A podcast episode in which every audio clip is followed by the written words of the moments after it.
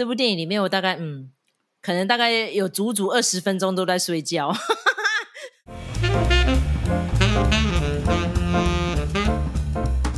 麦嫂表演剧，今天非常开心来跟卢卡一起来讨论这部《法兰西特派周报》。其实我们看完这部片已经一阵子了，但是因为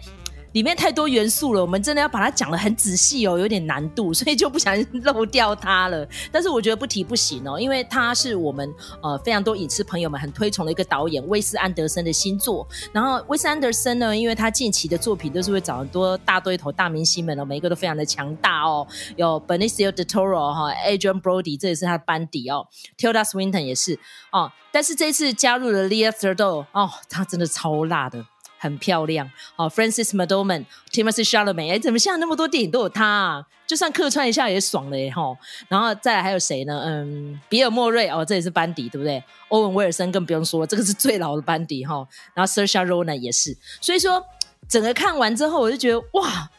真是致敬了蛮多那种老一届的那个书报人。然后再加上它的整个画面呐、真的每一个景都很像明信片，美到一个不美不胜收哈。然后当然是剧情上面呢，麦草个人呢是觉得没有像他之前的叙事有那么多的幽默，像我们个人非常喜欢的，都很喜欢那个布达佩斯大饭店嘛，因为他那个幽默的点非常的多，真的好有趣。可是看法兰西的时候就是淡淡的，我觉得比较有趣的就是第一段呐、就是 Benicio del Toro 跟那个 Léa Seydoux 那一段。就是死刑犯很会画油画那一段很有趣，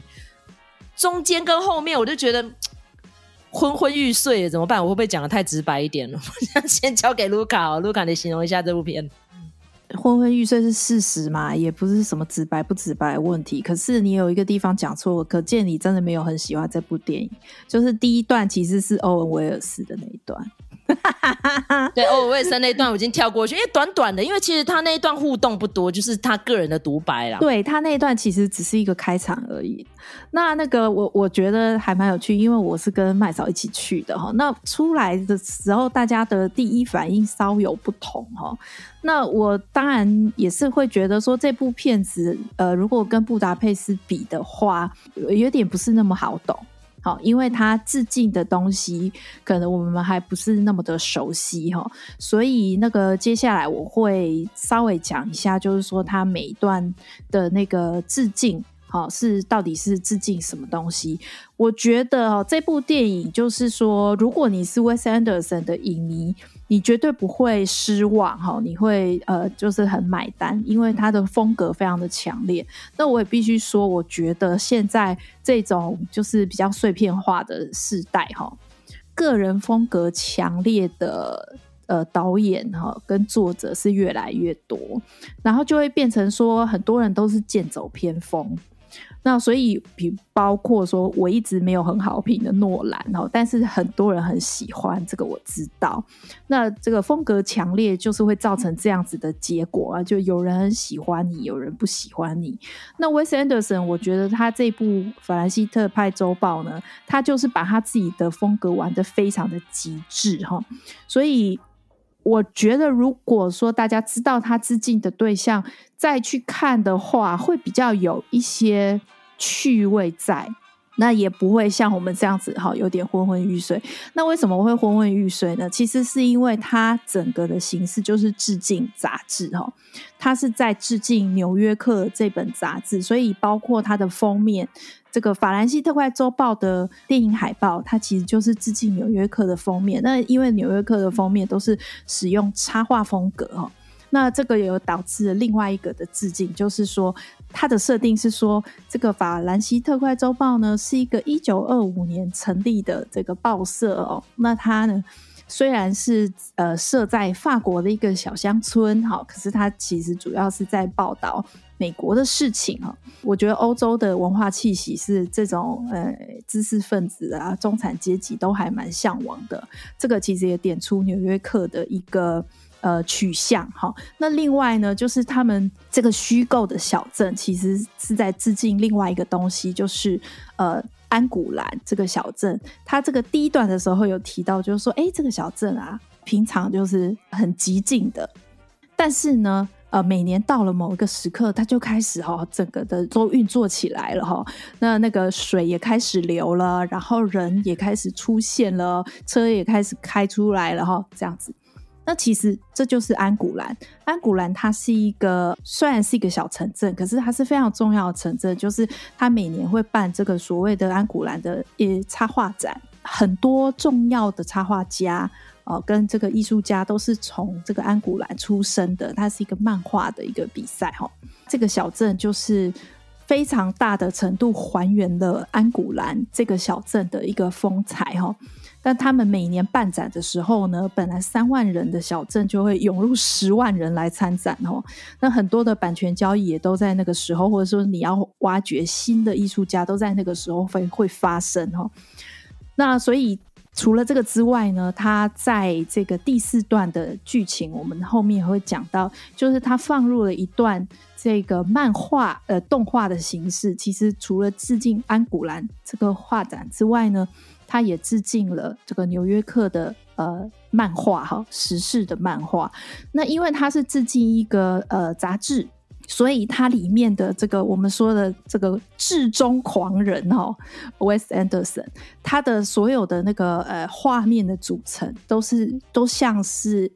呃一页一页的杂志一样，所以他在这个画面上面会有非常多的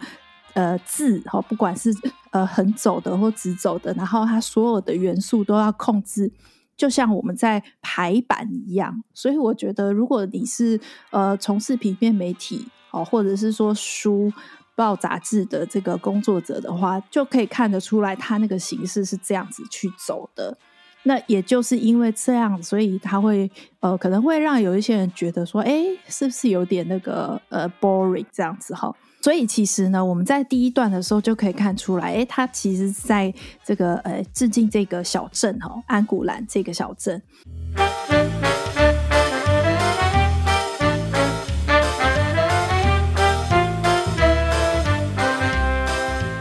那第二段的时候呢，就开始一个主要的剧情，所以刚才麦嫂说他直接跳过第一段了，然后以为这个是才是第一段。这个小故事就是在讲说呢，监狱里头哦也可以产出伟大的艺术。一开始的时候是一个画家，好在画一个裸女，那这个裸女就是雷亚瑟杜。如果你喜欢雷亚瑟杜这个演员的话，你当然要去看这部片子啊，因为那个时候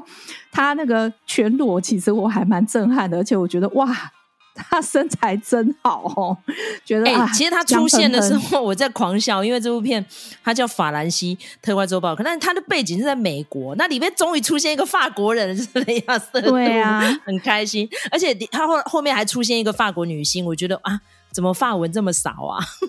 对，所以她一个裸女，然后有有一个看起来像画家的人在画她。但是呢，等到他画完了之后，裸体的模特对他非常凶，你就想说，哎，这不是我们知道的画家跟这个呃模特儿之间的权力关系哈？结果果然，这个裸女呢，她是狱卒哈，她是女警，艺术家呢是他所看守的犯人哈。Benicio del Toro 影帝，影帝，对对对，他所演的这个艺术家哈。那这个，因为他就画了一个，他他就说哦，我画你，但是呢，我们观众看到是一团红红的东西，想说这是什么东西？哎，但是就是有人哈、哦，眼光很精准哦，有一个 R dealer，就说哦，这很棒，我们要把你的这个作品、哦，这个整个行销出去，要把你这个拱上这个艺术的这个大师的宝座哈、然后而且呢，他帮他办展，呃，还。调出一堆徒子徒孙，大家就说：“哇，这个风格好棒啊！”我们大家都致敬他这样子，然后就有一点荒谬。那到最后呢，这个阿迪的就跟这个囚犯说：“你要赶快再创作啊，我要帮你卖钱呐。”可是呢，他就呃灵感枯竭哦，他只想跟女警谈恋爱，可是女警根本就不想理理他哈。所以后来他就好不容易画了一个画，但是呢，他画在监狱的墙壁上。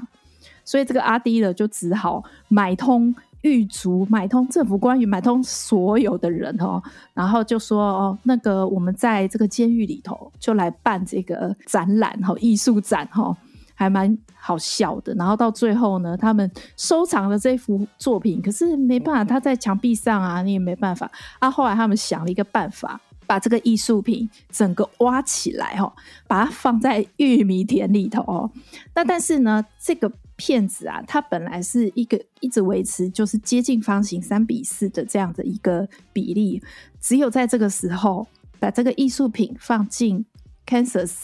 的玉米田中间的时候呢，它才出现一般电影十六比九的宽度。我觉得这个还蛮有趣的，我好像有点 醒过来了，这样子本来看的有点迷迷糊糊的，然后到那个地方的时候就忽然醒过来，想说，哎，我前面有没有漏看了什么？哈，其实这个作品呢，它它主要的这个致敬的对象有两个人哈，一个是呃英国知名的艺术品的经销商哈，Joseph Joe Duveen 然后另外一个呢，当然就是这个记者哦。那这个记者是 Tilda Swinton 所饰演的。他这个艺术家的艺术品的这个报道呢，其实是从《纽约客》的一个报道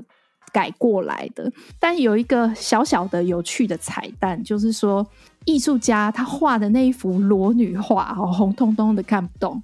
以及呢。在墙上大型的这个壁画是由 Tilda Swinton，就是这个饰演记者的人哈，他的 partner 吧哈，可以这么说，就是她的男朋友是一个艺术家哈，所以是她的男朋友画的哦，他不是随随便便的艺术品哈，不是真的艺术家来创作的艺术品哈，要用这样子的小彩蛋去辅助它，你就会变得好像比较稍微好看一点这样子。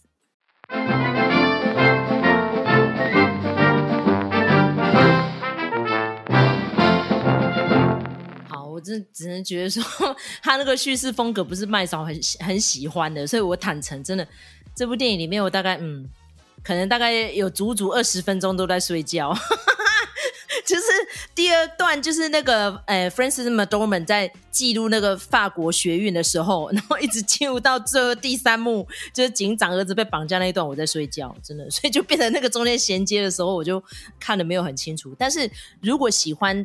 他的影像风格的人，应该会非常的爱，因为那时候我们是三个人一起去的。另外一个我们的朋友，他是个业余的摄影家，他就非常爱 Wes Anderson，他就觉得哇，每一幕都超美的，美到个不行。我说对，那就是一个复古画风，就。让人蛮怀念的，因为那时候《New Yorker》大家知道嘛，就是他的叙事风格啊，他写的东西基本上都不是那种三色新的、很实心的那种新闻，不是，它就是一个报道文学，然后里面插画全部都是手绘风，就是很美丽啦。所以如果是喜欢那样风格的人，应该会很喜欢这部电影哦。刚才麦嫂有说嘛，你这个后面那两段在睡觉，那我就来补一下哈、其实我觉得法兰西斯麦朵曼的这一段呢、啊，他要致敬的对象非常明显，他就在讲那个五月风暴，就是巴黎的六八学运嘛。他就是一群学生，然后他们就在争辩说，男生到底可不可以进入女生宿舍，就是鸡毛蒜皮的东西。然后呢，但是他里面有一个小女生很有趣，她就是说。反正不管你说什么，我都反对你哈，就是标准的为反对而反对。然后他这里头呢，还有一个有趣的，就是说，因为这一段的主要的主角是提摩西夏勒梅嘛，我在那边看的时候，我就一直想说，你为什么不让他讲法语？因为提摩西夏勒梅是会讲法语的人哎，结果他讲英语，然后他的这个学语小伙伴那个女生是讲法语哦，我就觉得说，哎，干嘛这样？那个如果对五月学运哦不太清楚的人，你可以去看一部电影《巴黎初体验》，应该蛮多人都知道我在讲这部片哈。那个那时候非常漂亮、清纯可人的 Evergreen 哦，然后还有那时候非常的帅气的路易卡雷。你快别这么说，他还是很帅。还有 Michael Pitt，对对对，就还是都很帅，就是非常好看的一部电影啦。但是蛮多人说哦，那是贝托鲁奇。最变态的导演之一哦，我说不会啊，这部片拍的很清纯哈，大家就去看一下《巴黎初体验》。他其他片子变太多了，好不好？啊，他就是一个老变态嘛。不过人都走了，算了，不要再骂他了。对对对，对，继续。他总之这一段就是在致敬有一个作家叫做 Mavis Gallant 啊，所以这个是法兰西斯麦朵曼致敬的对象。那因为他其实就是呃政治议题的作家啊，所以呢，他最有名的一篇就是在报道呃五月革命的啊这个专题报道，所以就用这样子的方式来致敬他哈。这段里头有一个小彩蛋，就是我就想说，你干嘛？匆来匆匆去匆匆哦，也没讲几句话。就是这个法兰西斯麦朵曼的这个角色，因为她就是个老处女，然后她拼命跟人家解释说：“我不是老处女，我没有想要结婚，我觉得一个人很好。”那但是别人还是一直要帮她找相亲对象哈啊，其中一个相亲对象就是克里斯多夫华兹，真的是我觉得还蛮好笑的。所以这个就是 Wes Anderson 的风格啦，他就是连一个小角色你都会想说，哎、这个人 是不是有点眼熟？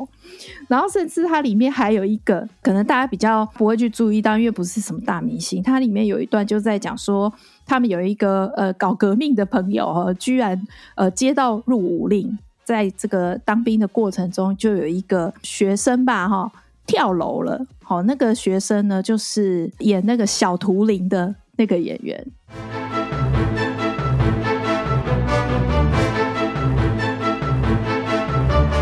再来就是我们讲到那个最后一段，其实我觉得最后一段我自己是有感觉的，因为它可以算是叙事的一个重点。它这个故事非常的长。然后他也呃致敬了两个人哦，不是一个人。他在呃这里头就是是一个非裔的作家，然后他是一个美食记者。但是其实他这致敬的对象是有两个，一个是非裔的呃一个记者。然后呢，他其实关注在种族议题跟呃性解放运动，在戏里头我们也可以看到，他就是说，因为他是一个黑人，然后他又是一个 gay，所以呢会面对各式各样的迫害。那像他里头就是他就被抓去关禁闭，那也不知道什么原因，就给他一个莫须有的罪名。那这个部分呢，在他所这个诶致敬的对象这一个 James Baldwin。他有一篇故事，就是叫做《Equal in Paris》。在那篇文章里头叙事的一件事情，就是他因为一个莫须有的罪名被抓到监狱里头，短短的几天，哈，说他偷了旅馆的床单。那但是。其实我们都知道，那个就是一个对于性少数，因为他是 gay 哈，来做的这个歧视哈。那所以这里面呢，呃，就也有提到这件事情，因为他就说有一个呃黑道的会计师 是威廉达佛演的哈。那他他有台词吗？麦嫂，你有记得他有台词吗？没有记得那么细啊。你那时候还在昏就对了，因为我大概看到 Edward Norton 那一段我就睡着了。因为我看 Edward Norton 那个造型就是非常的那个布达佩斯大饭店，我想说啊，怎么看得好像？但是他的布达佩斯是警察，但是这边不是啦。那反正就是说，他关在紧闭室里头，但是镜头就有带到他的紧闭室的那个座椅下方有刻一个名字，某某人到此一游，其实就是这一个 这个呃非裔的记者哦。他前几天就被关在同一个紧闭室里头，所以这个是一个 reference 哈。那另外他还结合了另外一个美食记者哈，叫利布林的一个美食记者，所以他等于是把两个故事串在一起。他就是说，哦，他去访问这个 chef 哈，然后这个 chef 呢就很妙，他是一个东方脸孔的人，在法国打工哈，呃，做 chef，然后他就说这个 chef 呢，他发明了一套哈。呃，很厉害的料理哈，这个料理就是让你可以很方便一边吃，然后一边办案哈。他本来是要去报道这个东西，结果意外的遇到了这个警长的儿子被绑票。那他有里面有一段警匪追逐的画面，就是用动画的方式去呈现了，所以我就说这个就是一种致敬。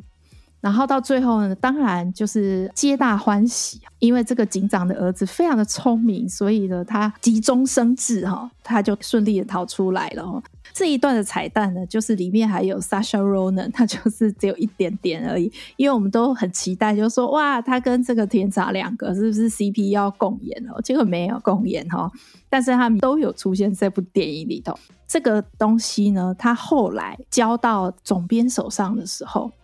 那总编就说啊，所以呢，这个故事到底想要讲什么？这个记者就说哦，有一段话我自己删掉了。总编就说啊，那你说来听听。他就说他后来有去访问这个 chef，然后这个 chef 呢就跟他讲说，你也知道的，因为你看看你，你就是黑人嘛，黑皮肤，然后我就是黄皮肤，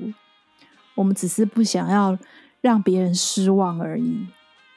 我就觉得那句话就是忽然戳中我，你知道吗？我觉得那个 Wes Anderson 的东西就是这样子，包括他的《布达佩斯大饭店》也是一样哦，就是你就是很顺的看到看到中后段，然后呢，故事啊，呃，看是精彩不精彩随便，但是反正画面呈现一定是非常漂亮的。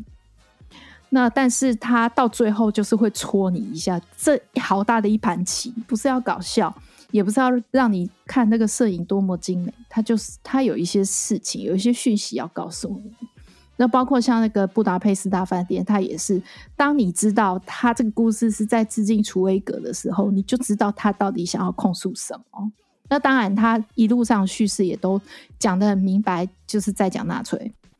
那这部片子呢，就算是比较没有那么的呃明显，它稍微隐晦一点，但是它。后来，这个呃非议的记者讲出这句话的时候呢，他的主编就跟他讲说：“这就是重点呐、啊，你怎么会把这句删掉呢？你给我一字不漏，全部写出来。”这个就又扣回去说他他到底致敬《纽约客》什么？这个创办人过世了。那等他们这些记者呢，就要写他的訃文，然后就你一言我一语，大家就开始回忆说：“哎，这个编辑他的为人是怎么样？”哦，然后就讲出很多很多事情，那包括说字数超过了，哈，那怎么办呢？然后他看一看，他就说：“都不要删哦，我们把那个广告拿掉几折就好。”如果有做过媒体圈的人就知道，这个是不可能的，哈，是如果你有这种老板的话，你真的是要跪下来谢天，哈。但是他就是在讲一个媒体人的风骨，然后还有就是他一直在讲跟这些人讲，就是说你要写的像是你刻意要这样子写一样。那个虽然我们不太知道说这句话到底是什么意思，毕竟我们可能也不是报道的人，写报道的人，可是呢，就是你会觉得说，诶，他有他的一些理念。然后他透过这个媒体来实践他的理念，不是说只是想要赚钱而已。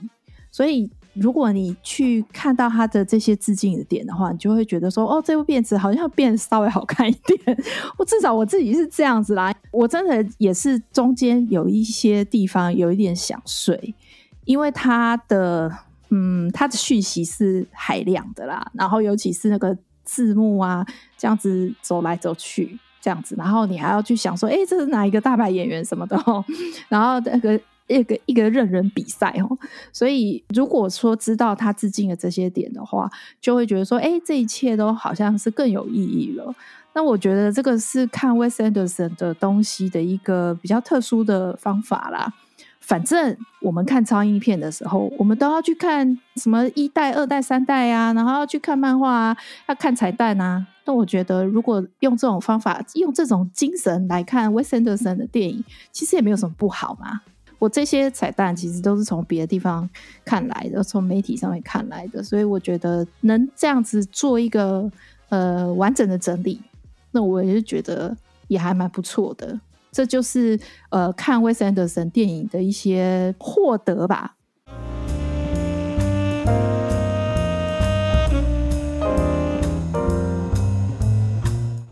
每个导演都有他的风格啦。比如说像那个诺兰邪教，哦，他就是很喜欢他一些特定风格。那我喜欢 Wes Anderson 的，最主要就是他的画面语言非常的美。但是呢，他那个台词堆砌，可能有时候会让你觉得 overwhelmed。像我干这部片，我到最后，可能那一天我真的比较累一点，我觉得到最后真的是没办法承受。可是他的前一部作品那个《犬之岛》，我就非常喜欢，因为我本身是。爱狗也爱猫的，所以他在里面就是猫狗大战啊，就是选择要把狗丢在一个小岛上，然后但是呢可以留下猫咪。我就觉得哦，那个剧情我好难受，你知道？我记得我那时候是跟着两个朋友去，一个就是只养狗，一个就是只养猫。那我是两个都有养，所以整个看完之后，我哦，那个感触非常的深。他们有没有打起来？猫狗大战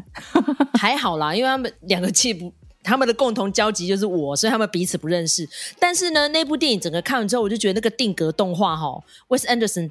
就是这样子风格的人才有办法很顺畅的驾驭。因为他前一部定格动画是超级狐狸先生嘛，也是这个样子。那个真的要很有耐心的人才能这样子把那个粘土娃娃这样一格一格这样动，那很难搞，你知道吗？所以像威斯安德森这么龟毛的人，才有办法去创作这样子大堆头的戏。所以我们在笑说，应该就是美国演员工会的人全部都被找来嘎一脚了。就算有台词没台词都好，就是要嘎一脚。我觉得真的很有意思哈。所以喜欢他的风格的人，真的不要错过这部电影，就是《法兰西特派周报》。他那个致敬跟那个怀旧跟那个。画面真的是太美丽了，就算你在睡觉，你整个看完之后，像我现在已经看完两个多礼拜，我还是觉得，嗯，它是一部非常漂亮的电影，就这样。对，就是醒过来，画面还是美美的。对，那个真的要极度强迫症的人才有办法去完成这样子的那个叙事风格，真的是太厉害、太优秀了。然后再加上就是威斯安德森之前的作品，其实很强调一件事情，就是每个人的独特性。他是一个拥抱怪胎的导演，因为他承认他自己就是个怪胎，所以喜欢他的演员就非常的爱他。因为他们真的就是那个在参与过程有点像是王家卫的电影，就是因为前后可能不一定会衔接，你也不知道说你的这一段在哪里会出现，所以整部电影的叙事呢是他们首映会那天几个演员进去之后才知道说，哦，原来我这个镜头是在这里会出现。其实我觉得 Wes Anderson 这一招还蛮还蛮贱的，就是说他那个里面那个欧文威尔森有讲到，就是说这个导演他的做事的方法是怎样啊？就是说呢，诶，大家都要一起生活哈，所以像在这部片子的时候也是这样，就是说大家就是要在那个安古兰那个小镇哈，那个虚拟的小镇里头生活。那我就想说，哎呦，拜托，那导演带你们吃吃喝喝，然后去旅游玩，谁不爱呀、啊？这个就让我想到有一个笑话，就是那个你记得有一集那个 Bruce Willis 的那个 roast 有没有火烤布鲁斯威利啊？然后爱德华诺顿不就嘲笑他吗？爱德华诺顿他就说：“哎、我们是所有的人哈，住一个地方。”然后呢，我们天王布鲁斯威利 就自己一个人住一个豪宅哦，住一个单人的单位，我就觉得超好笑的。因为他这个 West Anderson 他的方法就是说，他会让这些演员一起生活，然后一起融入那个环境，这样子才可以，你知道不着痕迹的看起来好像他们在这里头生活很久的样子哈。所以像包括他在拍这部片子的时候也是。那比如说像他这个呃拍摄的地点有两个特产哈，也被他放在这部电影里头，像那个里面那个陶器，就是你记得那个艺术家他的作品里头就有陶器这件事情，那个其实是当地的特产。然后另外有一个就是羊毛毡拖鞋哈，这个呢听说在法国是很经典啊，但是其他地方可能还不是很清楚知道。那他在这里头呢，就是监狱里面的那个囚犯都是穿这个羊毛毡拖鞋的，所以我觉得谁不喜欢呐、啊？那个呃去法国玩，然后顺便拍片。这样不是 很好吗？然后那个欧文·威尔森就说：“我真不明白为什么其他人不这样做哈。”所以你看，这就是这些人心甘情愿哈，死心塌地，就是只嘎一个角色也要参与威森德森的这个电影哦。这个讲起来是蛮好笑的。对，他就是一个游乐场导演呐、很像一个导览员这样，就大家一起来。Welcome to the Joyride，这样子我很开心哦，哈，好，很感谢大家收听今天这一集哈，法兰西都在周报。如果你喜欢我们的频道的话，请你订阅、分享，还有记得在 Apple Podcast 给我们一个五星评价哦。好，我是麦嫂，我是卢卡，下次见，拜拜，拜拜。